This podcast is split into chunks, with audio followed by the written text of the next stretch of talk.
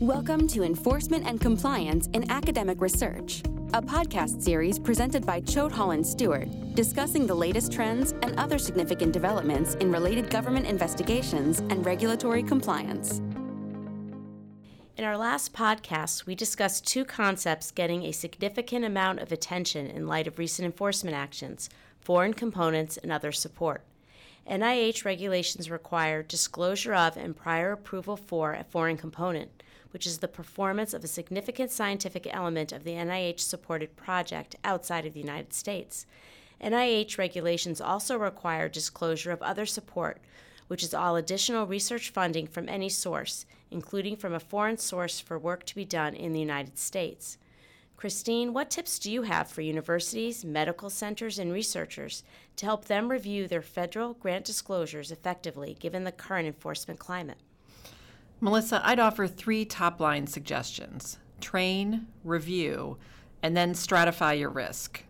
First, there's a high premium on practical and frequent training to ensure that researchers understand both the rationale behind certain questions and requests made in award applications and the potential consequences of failing to supply complete and accurate information. We understand that many researchers and their home institutions may not have fully appreciated the scope of what they must disclose or the potential impact of their failure to disclose. Comprehensive training with readily available resources, meaning both people and written policies, will better help those on the ground level understand their disclosure obligations. We also recommend that in addition to basic training, there be follow up hands on workshops with researchers and their administrators.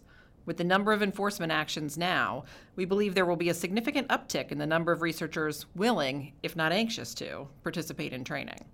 Institutions should take advantage of that willingness. Melissa, perhaps you can speak to the importance of reviewing and updating award submissions on a regular basis. Of course.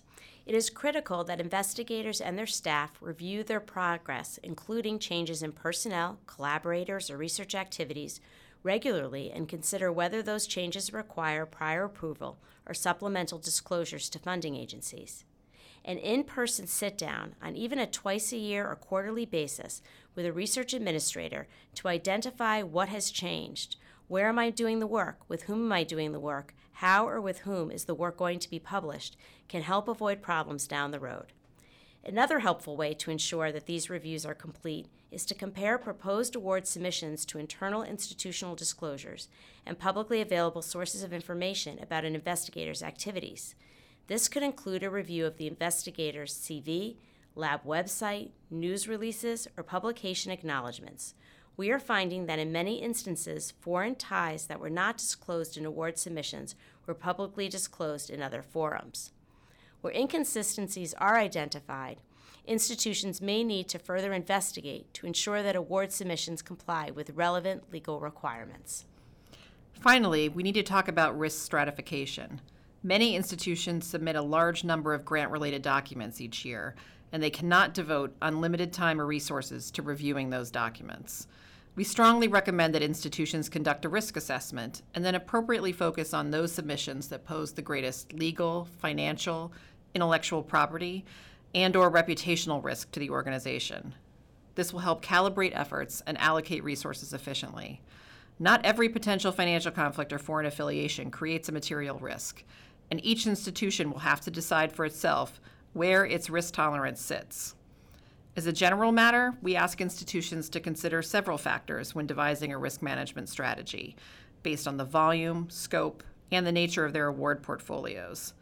By way of example, institutions may want to target their highest funded researchers or individual awards that exceed a specific dollar amount. They may want to pay closer attention to those awards requiring an investigator to commit a significant amount of their research effort to a single program. Areas of research known to be a concern from an intellectual property theft perspective may also warrant additional scrutiny, such as areas with significant military, economic, genetics, or public health implications. Obviously, given the current enforcement climate, foreign affiliations matter. The use of visiting scholars or exchange programs may warrant additional safeguards or monitoring.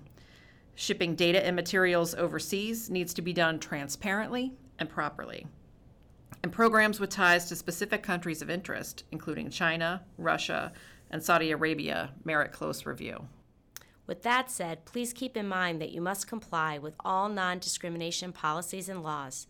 These issues apply to all foreign affiliations, not just those that are prominent in today's headlines. Thank you for tuning into our podcast, Enforcement and Compliance in Academic Research.